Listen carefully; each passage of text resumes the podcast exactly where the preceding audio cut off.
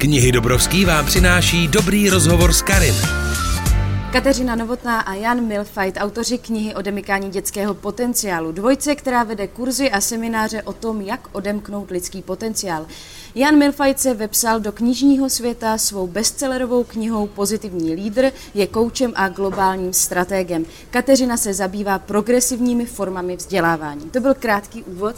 Vy ve své knize kladete otázku, jak bych popsal sám sebe pomocí tří krátkých vět. Tak kladu ji tedy vám. Mm-hmm, jak bych popsala sama sebe pomocí tří krátkých vět.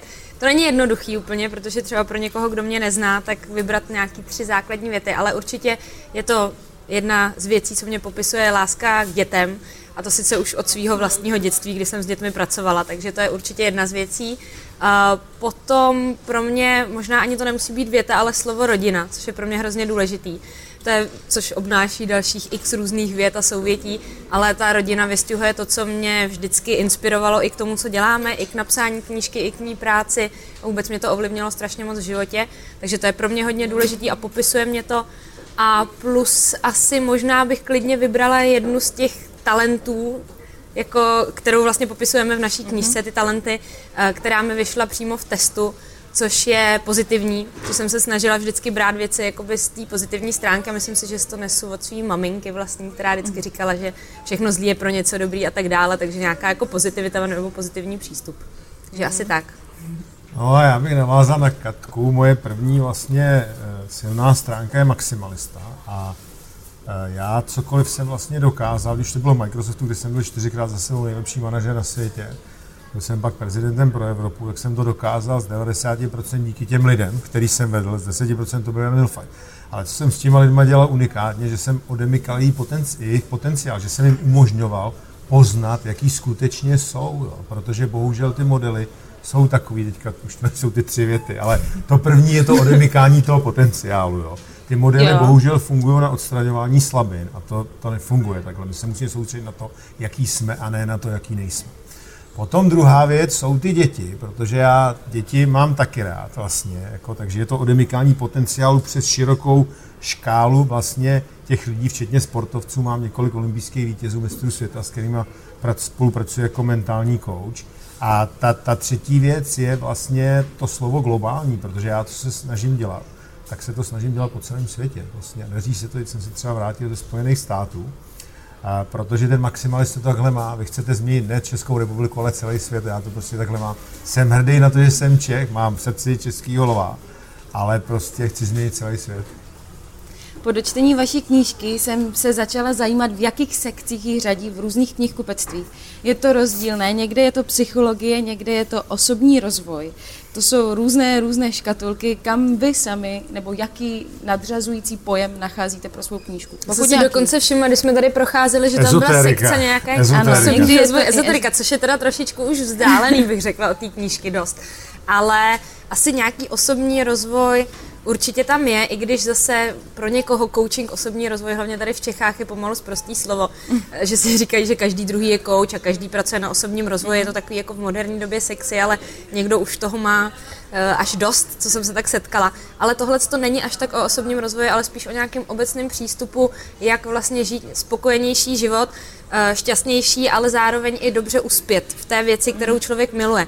A, takže ta knížka není jenom pro rodiče, kteří mají děti, což by se člověk, nebo ano, to tak jako vybízí ten název, ale setkali jsme se s tím, že si to přečetli i dospěláci nebo trenéři, učitelé, kteří třeba ještě děti nemají nebo s nimi jenom pracují, ale načerpali z toho inspiraci sami pro sebe. Mhm. Protože my jsme se tam snažili předat i hodně zkušeností, ať už z našeho dětství, z naší rodiny, z dlouholetých zkušeností Honzy, takže si myslím, že si v tom každý jako něco vybere. Samozřejmě primárně je to pro rodiče dětí, ale myslím si, že je to takový jakoby obecnější, že to není jenom ten osobní rozvoj, ale vůbec nějaký přístup k životu a, a k talentům, k silným stránkám. Ale vlastně přesně tak, protože tam jsou popsané třeba techniky mentální odolnosti, což je schopnost člověka podávat optimální výkony v těžkých podmínkách tak, aby měl nejenom ty výsledky, ale aby byl i šťastný. A my jsme teda byli hodně překvapení tím, že si k tomu našli cestu ty trenéři. Dneska vlastně v podstatě školíme trenéry, měli jsme třeba v Českých Budějovicích tři sta padesát trenérů z celé České republiky. Mm-hmm. A já školím sám trenéry, pak lékaře, protože pediatři v tom vlastně taky našli, že dětský lékaři. Takže to jde určitě za ty učitele, za rodiče, kterým to bylo původně určené. To je jako docela překvapivé zjištění, a protože toho vlastně je i dost málo po světě, tak pravděpodobně první trh potom českým, protože kniha je přeložená do angličtiny, tak bude Amerika, kde prostě si myslím, že ta kniha určitě najde uplatnění, protože ten pozitivní lídr, ta první kniha, kterou se zmiňovala, tak je v sedmi jazycích dneska. Mm-hmm. Uh... Za sebe subjektivně jako nerodič musím říct, že mě ta knížka nějakým způsobem určitě zasáhla a právě si myslím, že ten přesah tam určitě je, což je asi důležité zmínit, že nemusí po ní sáhnout pouze hmm. čistě určitě. My to tam uh, i na rodiče. Začátku vlastně zmiňujeme, že je důležitý u toho sebepoznání začít u sebe, protože hmm. rodiče často zapomínají na sebe i v té dobré víře, že chtějí všechno nejlepší pro ty hmm. své děti, ale protože ty děti jsou houbičky a přejímají ty vzorce chování, tak vlastně člověk by měl začít sám u sebe nejdřív. A pak samozřejmě no pracovat tak, s těma dětma. Rodič, takže... neporozumí sám sobě, neporozumí tomu dítěti.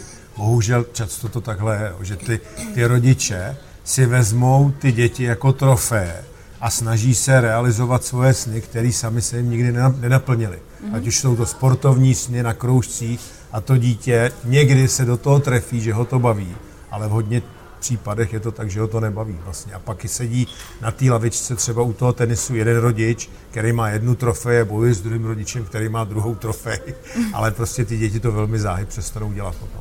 Takže to může být příprava pro dobrého rodiče, než přesně, si pořídí děti. Přesně, taky, taky určitě. určitě. Jeden z našich seminářů se jmenuje Rodič jako pozitivní kouč, je právě pro rodiče s malými dětmi, anebo rodiče, které, kteří ještě Stávěc. děti nemají. Prostě. Ale i pro babičky, dědečky, že ano. Měli jsme tam teď tuhle dvě tchýně na kurzu a tak, takže vlastně pro celo, celou rodinu by se dalo říct. Hmm. Mhm. No právě čas, uh, už jste zmiňovali často uh, vaše kurzy. Uh, jaký je rozdíl mezi tím si přečíst knihu a jít na ten kurz, což si myslím, že se určitě nabízí. Možná je to něco, jak vy zmiňujete ve vaší knize, že vy se lépe třeba učíte tím, že to prožijete hmm. nějakým způsobem.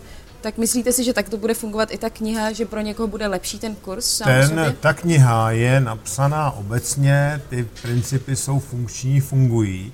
Na tom kurzu vlastně to funguje tak, že dopoledne se tam dítě dozví, co to je talent hravou formou, Katka s nima dělá různý soutěže, vizualizace a tak dále, kde i dnes jsme kurz učili sedmiletý dítě v podstatě dává na pozor celou dobu, protože je to dělaný zajímavou formou, dozví se tam něco o tom optimální výkonu těch věcech, potom vlastně si bere Katka děti po obědě a rozebírá s nima, jak ty talenty, které vyjdou v těch testech, se dají využít ve škole, ve sportu, na kroužcích.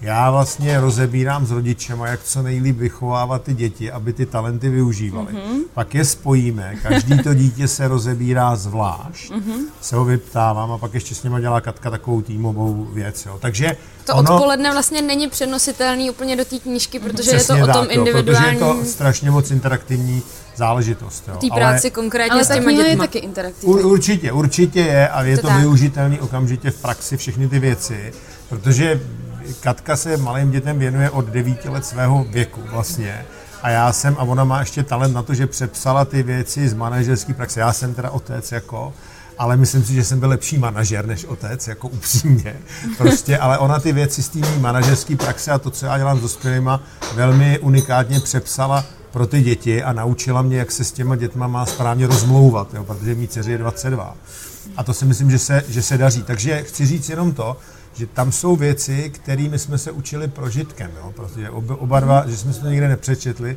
ale prožili jsme to. A i třeba uh, vlastně uh, syn jednoho z nejlepších uh, trenérů, bohužel v minulých dnech zesnul, uh, Luděk Bukáč. Mm-hmm. Jeho syn se taky jmenuje Luděk Bukáč, tak napsal na Facebook, že ta kniha je povinnou literaturou pro všechny trenéry, prostě, že jo, to je využitelný. A ono se že... to samozřejmě v nějakých bodech překrývá, ten kurz a ta knížka, ale mm-hmm. strašně často nám chodí lidi, buď to, co si koupí knížku a pak jdou ano. na kurz, nebo obráceně, protože opravdu právě ta odpolední mm. část, jak říkal Honza, ta praxe, kdy to dítě už dostane konkrétní výsledky jeho testu a pracujeme s ním konkrétně, už vlastně přenositelná do té knížky není. Mm-hmm. Tam jsou sice, přesně jak jste zmiňovala, nějaké interaktivní cvičení, já jsem se snažila tam zapojit věci, aby když to čte rodič, aby se o to mohl podělit rovnou i s tím dítětem a zkusit mu ukázat nějaký obrázek nebo s ním zahrát nějakou hru, mm-hmm. aby to mohl rovnou jakoby aplikovat, to, co se tam dozvěděl, tak to určitě jo, ale na tom kurzu je to potom už jednak jedný, už ta, ta interakce trošku jiná.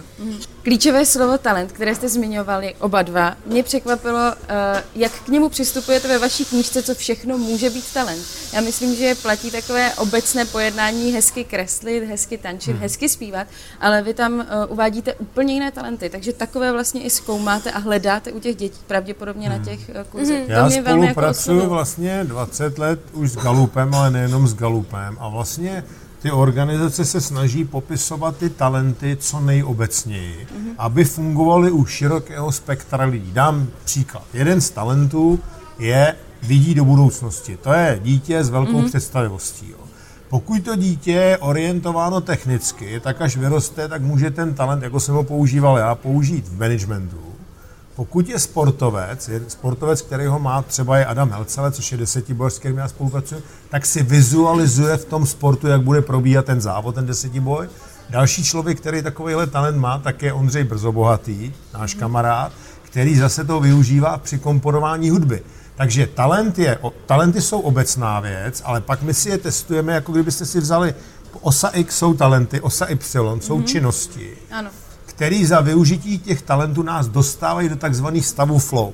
Flow jsou okamžiky, kdy já dělám něco, co je těžký, ale maximálně využívám svůj talent, takže se v tom úplně ztrácím.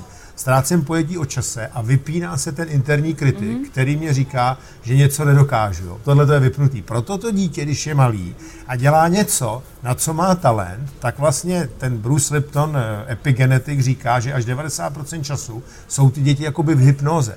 Mozek je na nízké frekvenci a oni se rychle učí. Ve flow se totiž to dítě učí všemi smysly. To je Jan Amos Komenský. Když je do toho zapojíte, tak to pochopí. To přesně říkal Komenský, on nevěděl, co to je flow, ale byl moc dobrý učitel, takže to věděl. Kdežto škola je o memorování, tam je to o jednom smyslu, že se člověk musí memorovat a proto ty děti to pak zapomenou, protože ty synapse v té hlavě, které propojí neurony, mozkové buňky se tak dobře nepropnou, jako když vlastně to dítě se učí všemi smysly. A když se učí člověk všema smyslama, když je ve flow, tak se učí o čtyři sta padesát procent rychleji, než když ve flow není. Proto, proto je důležitý. A to dítě totiž, ten talent je dán geneticky, takže geny má každý, talent má každý tím pádem. Takže je špatná otázka, zda dítě má talent, správná otázka je, na co má talent, má talent, jaký má talent. To jim právě pomáháme pojmenovávat i v rámci těch kurzů pomocí těch testů a ještě se vrátím k tomu, jenom doplním Honzu, jak jste říkala, že přesně pokud to není kreslení nebo nějaký sport, tak to dítě dost často k nám chodí, nebo obecně, když se jich zeptáme, tak mají pocit, že jsou netalentované. Mm-hmm. Oni řeknou, já žádný talent nemám, já jsem netalentovaný. A oni to soudí jenom podle toho, že nejsou nejlepší sportovci ve třídě nebo nejsou nejlepší zpěváci a už mají pocit, že jsou netalentovaní. Tady podle toho škatulkování. Mm-hmm. A my se jim snažíme právě ukázat, že těch talentů je celá řada a jsou to talenty, jako že jsou dobrý na komunikaci, právě na tu vizi, představivost, nebo že si umí dělat snadno kamarády, že mají empatii. Takovýhle talenty, ty mezilidský talenty jsou strašně důležitý a my se jim snažíme ukázat, že vlastně ten, tady ten talent, takovýhle obecnej nebo mezilidský, můžou použít v jakýkoliv oblasti, pro kterou se rozhodnou. Ať už to bude sport, nebo to budou lékaři z nich, nebo biznismeni, nebo kuchaři, cokoliv, co, co je bude bavit. To je asi i ten přesah pro dospělého čtenáře, který možná, který možná doteď netušil, jaký je vlastně jeho talent. Je to a díky tak, tomu no, se může objevit. Ty talenty my vidíme velmi úzce. Jo? A vlastně Daniel Goleman, když napsal, to jste určitě tady prodávali, nebo prodáváte emoční inteligence, mm-hmm. jeho stěžejní dílo, před dvaceti pěti lety, tak říkal dvacet procent, že je tradiční inteligence, lidský úspěch, osmdesát procent emoční, která se v té době neučila vůbec. Uplynulo dvacet pět let, já jsem fellow na koučovacím institutu na Harvardu, měli jsme s ním webinář, on řekl na tom webináři, že jenom sedm procent je ta tradiční inteligence toho úspěchu a až devadesát tři procent je ta emoční. Stále se neučí. Já učím na těch nejlepších školách na světě. Na Harvardu, na M I T, prostě tady v Evropě, na INSEADu, na Imperial College a ani tam se to sebepoznání neučí. A v momentě, kdy chcete něco dělat s lidma ostatníma a chcete jim rozumět, můžou to být vaši zákazníci, partneři, zaměstnanci, a nerozumíte sama sobě nebo sám sobě, tak je to velmi těžký tohle stav. Ale bohužel vlastně my, my učíme ty děti to, co je okolo nich a to se musí učit. Matematika, dějepis, jazyky, zeměpis a tak dále, ale neučíme ty děti, co je uvnitř nich, jo? Jak, jak emoce fungují a tak dále. Obecně ve školách. Obecně se ve školách. Snažíme právě trošičku naučit víc o tom, co je uvnitř no. nich, to vnitřní prostředí. Já jsem si všimla, že v té knize, nebo tak to na mě působilo, byl docela kritický postoj k českému školství a školství mm. jako obecně. Um, jsou tam i Montessori metody a podobné věci, mm. které vydáváte jakoby plus a jako lepší cestu. Zároveň myslíte si, že to tak pořád je? Protože já si myslím, že ta snaha jakoby v tom školství je určitě jí. Tady takovou... je snaha, já jsem třeba s panem ministrem se viděl za poslední půl rok asi čtyřikrát. Tak u ministru asi vůbec nezačíná. Ale... pan Plaga je rozhodně správný ministr, který rozumí tomu, co se musí udělat a tak dále. Ale reforma, reforma. My školíme učitele, který s náma souhlasí, ředitele škol. Reforma mm-hmm. školství je o tom, že se politici musí dohodnout a deset let se to školství bude měnit a ať bude vládnout kterákoliv partaj, tak to půjde prostě dopředu. Já jsem dělal poradce vlastně vládě ve Finsku. Finský model je prostě jeden z nejlepších na světě. Podle toho vypadají výsledky studentů v mezinárodních porovnáních. Mm-hmm. Tak to je, to je systémem, protože my děti žijou v dvacátém prvním století. Jejich mozek musí za týden zpracovat tolik informací jako mozky našich předků před sto lety za celý život a dáváme jim aparát, který se tři sta let nezměnil, který je memorací. Tím systémem, který děti mají ve škole, tak nejsou schopní absorbovat veškeré vědomosti, které absorbovat mají. To také prostě, jo. Mm. A tudíž, je, co je potřeba udělat, že můžete si říct, Milfait, ten je chytrej, dělá ze sebe chytrýho, ale já pracuju s různýma školního systémem patnáct, dělal jsem poradce předsedu vlád ve školství, byl jsem, předsedal jsem vlastně kulatýmu stolu Světového ekonomického fóra s Evropskou komisí a tak dále. A vlastně, co je jasný, je to, že my musíme vzít to, co říkal Jan Amos Komenský a převést to do dvacátého prvního století. To je celý, jo. Protože Komenský ve svém díle Škola ludu, škola hrou říkal, když jim to řeknete, zapomenou to. A to je stávající systém. Protože do šesti let devadesát osm procent dětí v šesti letech vykazuje vysokou kreativitu. Když s tím systémem projdou, tak v dvaceti pěti letech je to dvě procenta. Jo? A je to tím, že ta škola zabíjí tu kreativitu a tu zvídavost, protože ten školní systém je, tohle je jediná pravda a budeš se to učit jediným možným způsobem.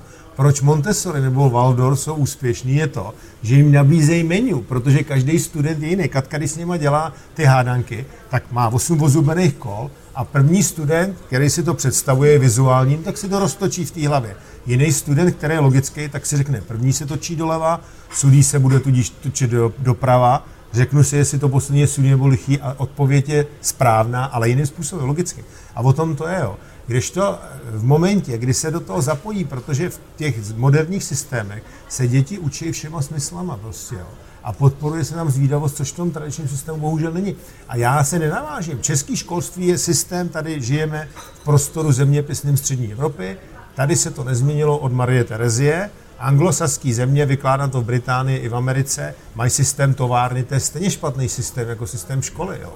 V továrně, no nejde všechny školy házet samozřejmě do jednoho pytle, známe spoustu škol, který se snaží I, to dělat jinak a jsou super. Systému, ale vlastně jde o to, nabídnout těm dětem alternativy, protože to dítě, jako to dítě, když je malý, tak pozná, na co má přirozený talent. Ne, že by vědělo, na, na co má talent, ale ono pozná, který aktivity mu dávají energie a který aktivity mu berou, jo.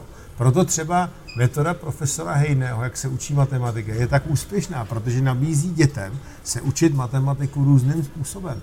Takže to, to tak je. Jo. A, a to je zase, vracíme se k tomu, že vlastně nikdo, jako prostě obyčejný člověk, který je fakt do, dobře vzdělaný, tak ale není dobře vzdělaný o tom, jak funguje prostě lidský mozek, jak funguje lidská mysl. A co je potřeba udělat na straně toho sebepoznání. Nechci mi zase jako úplně skeptický, že by to školství stálo úplně za nic, protože samozřejmě záleží strašně na těch individuálních i učitelích na té škole.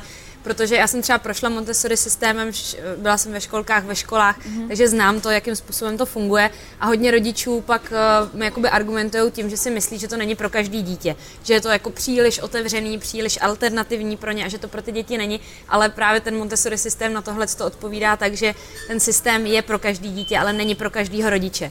Což si myslím, že je velká pravda, protože to dítě opravdu, jak už jsem říkala, je houbička, je flexibilní a pokud bude kopírovat tu filozofii, jak výchova toho rodiče, ta škola, Škola, tak to fungovat bude, ale pokud ten rodič žije, žil v jiný výchově, má jinou filozofii, ať už výchovy nebo svého osobního života a bude aplikovat něco jiného doma a něco jiného, s něčím jiným se bude s takovou tou větší volností setkávat to dítě ve škole, tak pak samozřejmě to může narážet a nemusí to fungovat vůbec. Mm. Takže samozřejmě vždycky záleží na zvážení rodiče, aby si to vyzkoušeli, aby se na tu školu třeba podívali, zkusili si to, jestli jim to i bude nějak souznít mm. s jejich jako životním stylem a hlavně potom samozřejmě může být i klasická škola. My nejsme zastánci jenom toho, že Montessori, Waldorf a tak dále mm. jsou správně.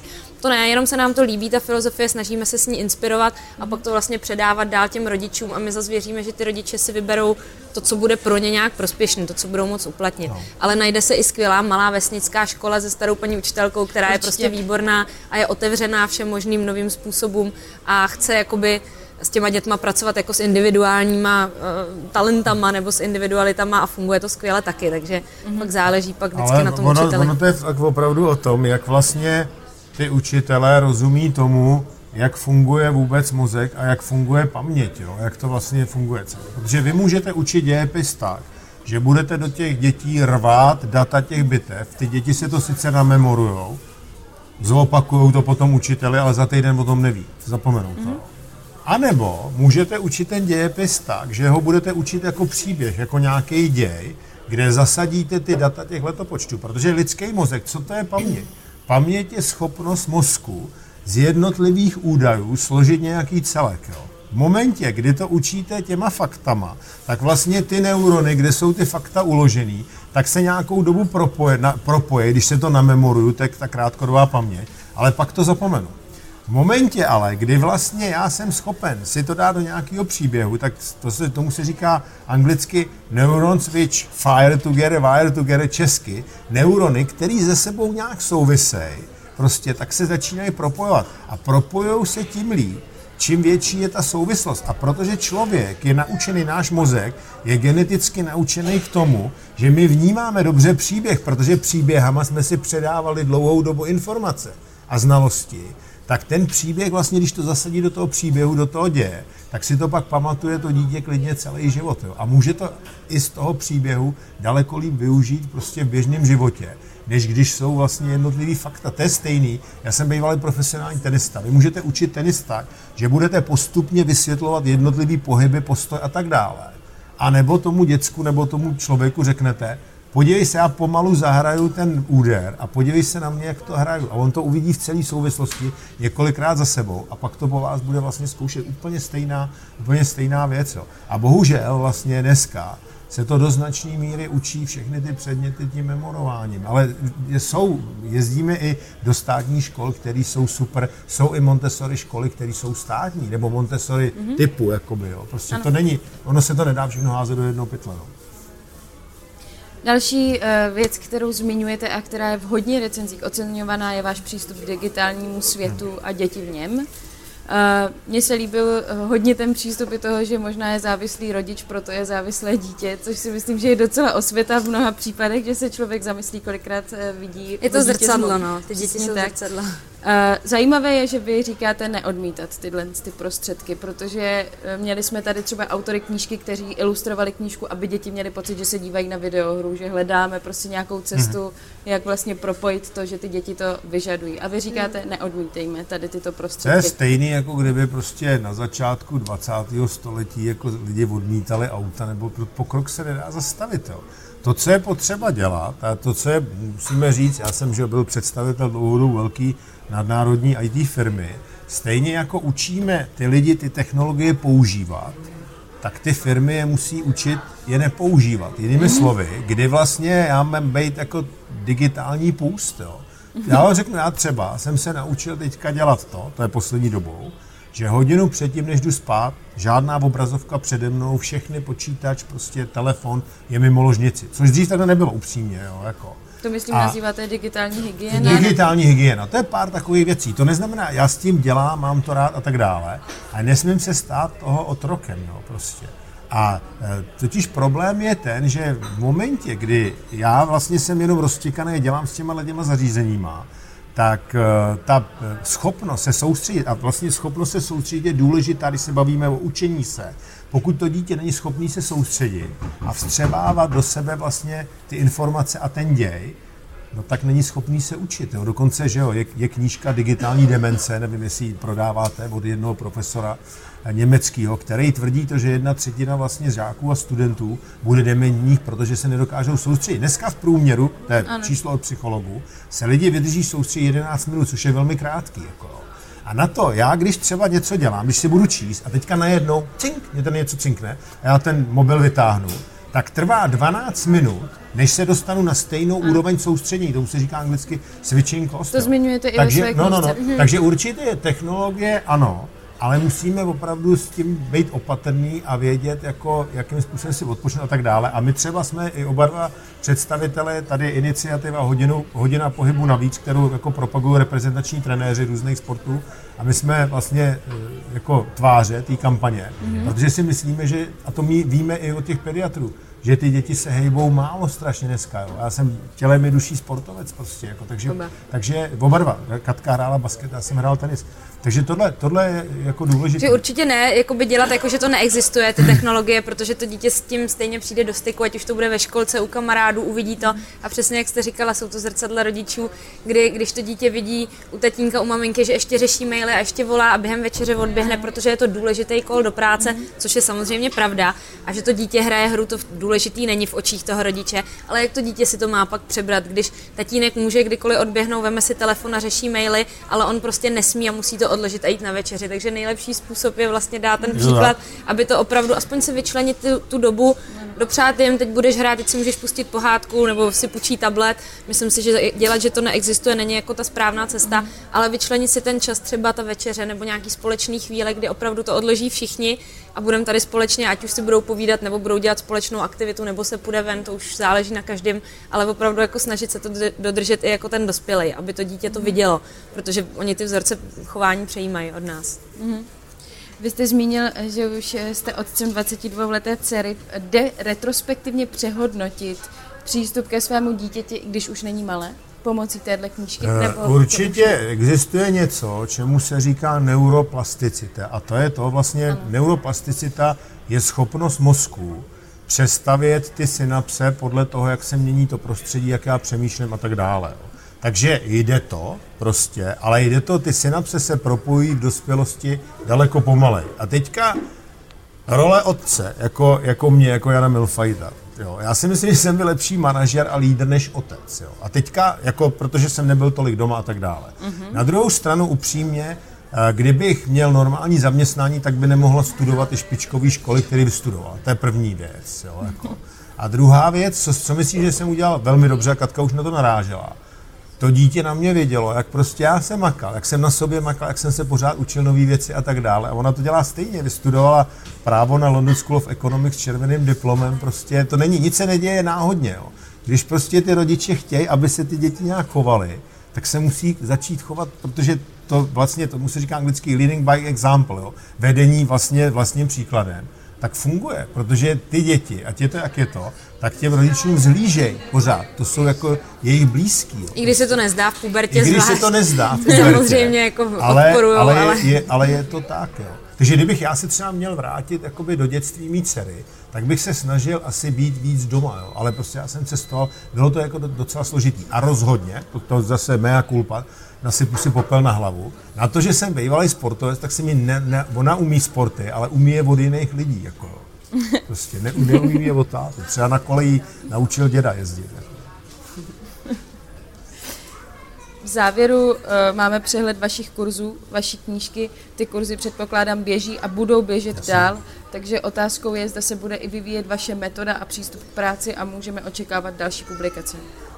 Uh, určitě další publikace se dají očekávat. Jednak pracuji na jedné publikaci pro dospělí, už která se bude hodně věnovat tomu, jak vlastně přemýšlí šampioni, jak, jak, jak, jak to. Ale ta další dětská, my jsme se rádi vlastně věnovali tématu, samozřejmě Katka bude teďka mít miminko s, s Filipem, se svým přítelem, ale potom bychom se rádi věnovali tématu právě, jak se co nejlépe naučit učit.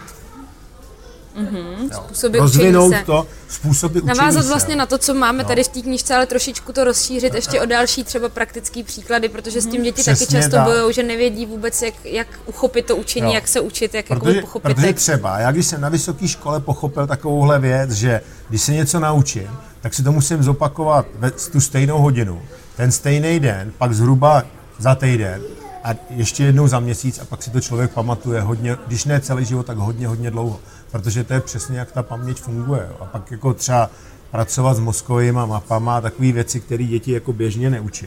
Jo, jako jak, jak si zaznamenávat informace. a tak. Jo. A i z hlediska vlastně toho, co jsem tady řekl, že ty děti jsou zavalený informacemi. Já, já vždycky říkám, že tohle je over-informed, but under-focused generation. Hnedka řeknu, co to znamená česky. Že jsou přeinformovaní, že mají moc informací, ale neumí se soustředit pořádně. Ono to teda není jenom v Česku, no, to obecně. To je ten digitalizovaný jo, to, to svět. To je ten digitalizovaný hmm. svět, tohle to bohužel. A za, za soustředění si myslím, že se bude platit jo, za, za tu schopnost. Hmm. A ono to je vidět i u těch sportovců, s kterými já dělám. Tam pokud vlastně oni fyzicky, jo, pokud dospějí už do té světové špičky, tak tam jsou všechny podobný, nebo hodně podobný. A pak je to strašně moc o té hlavě. A aby ten sportovec se dostal do toho flow, kdy podává optimální výkony za těžkých podmínek, tak se musí stoprocentně soustředit na začátku. A to dělá dost často problém. Jo. Takže určitě navážeme, není to teda teď úplně to nejaktuálnější právě vzhledem k tomu, že, jak říkal Honza, čeká miminko, takže ten, ty kurzy budeme učit dál, samozřejmě poběží to jenom v trošičku menší intenzitě, ne tak intenzivně jako teď, ale určitě během příštího roku, až zase se dostaneme do, do, tý, do toho plného proudu jako teď, tak, tak uh, začneme tvořit. Teďka je priorita to vydat vlastně v Americe, v anglickém jazyce, protože ta mm-hmm. knížka je přeložená a pak samozřejmě v dalších, dalších zemích. Teď vyšla a vlastně audioverze i té knížky, ano. Takže je možnost i to i a pak to. My jsme jako velice překvapení tím pozitivním vlastně pozitivní ano. zpětnou vazbou a i, i samozřejmě těma prodejema, i když to není hlavní, my chceme, aby se to dostalo do co největšího počtu vlastně českých rodin, jo? Protože to je vlastně ten, to je, to je ten, ten cíl, protože myslíme si, že když vlastně, a my to vidíme na těch školních, jo? Že Když ty, když ty rodiče si řeknou, dobře, já jsem byl vychovávaný nějak, dneska už je dvacáté první století, mm-hmm. jo, tak něco ty rodiče moje udělají dobře, to převezmu a něco musím změnit. Jsou, jsou velmi otevřený ty rodiče, i třeba před těma dětma, že je chtějí vychovávat prostě jinak. Jako, a že, že si uvědomují to, že dělají nějaké věci, které by dělat nechtěli, což je vlastně první krok k tomu to změnit. To říkáme, že už vlastně na půli cesty vyhrávají, když vědí, že něco dělají a dělat to nechtějí a uvědomují si, že to dělají nějak no. a není jim to příjemné a chtějí to změnit. Každý prostě každou chvíli nějaký e-mail nebo na Instagramu, kdo vyhrál titul mistra České republiky v juniorech nebo v žácích a tak dále. A děti Byl nám to, posílají fotky, vždy, fotky s opičkama a tak, jo, to je úžasný. Když vám začnou psát děti, že jste cool, devítiletý děti, no tak jim je padesát sedm, co víc můžete chtít. A opička právě provází tu knížku, přesně, ano, tak, která provází, to aby to bylo i trošku tou děčtější no. formou a některé ty věci, které Honza zmiňoval, flow a tak dále, tak my tam připodobňujeme právě k opičce, aby si to i ty děti uměly představit ano, a oni si to krásně představí. Od přečtení vaší knížky taky pro vás. Skáče tam všem, i nám ano. dospělým, to máme Skáče. Všichni, ale pro ty děti je to líp představitelný, takže oni nám pak píšou přesně, že skrotili opičku a že teď už nejsou tolik nervózní, protože ví, jak s ní pracovat a že se jí naleknou a tak dále, takže pro ty děti je to jako takový pěkný připodobnění. Já vám tímto děkuju za vaši, podle mě, i interaktivní publikaci, u které je určitě čtenářské flow. A věřím, že si ji naši čtenáři přečtou a budeme se těšit na další publikaci. Děkujeme. Děkujeme, děkujeme pěkně, děkujeme. Naschledanou. Děkujeme vám za poslech dobrého rozhovoru s Karin. Nezapomeňte nás sledovat na našem Facebooku, Instagramu a samozřejmě čtěte dobrý blog na webu knihydobrovský tečka cz.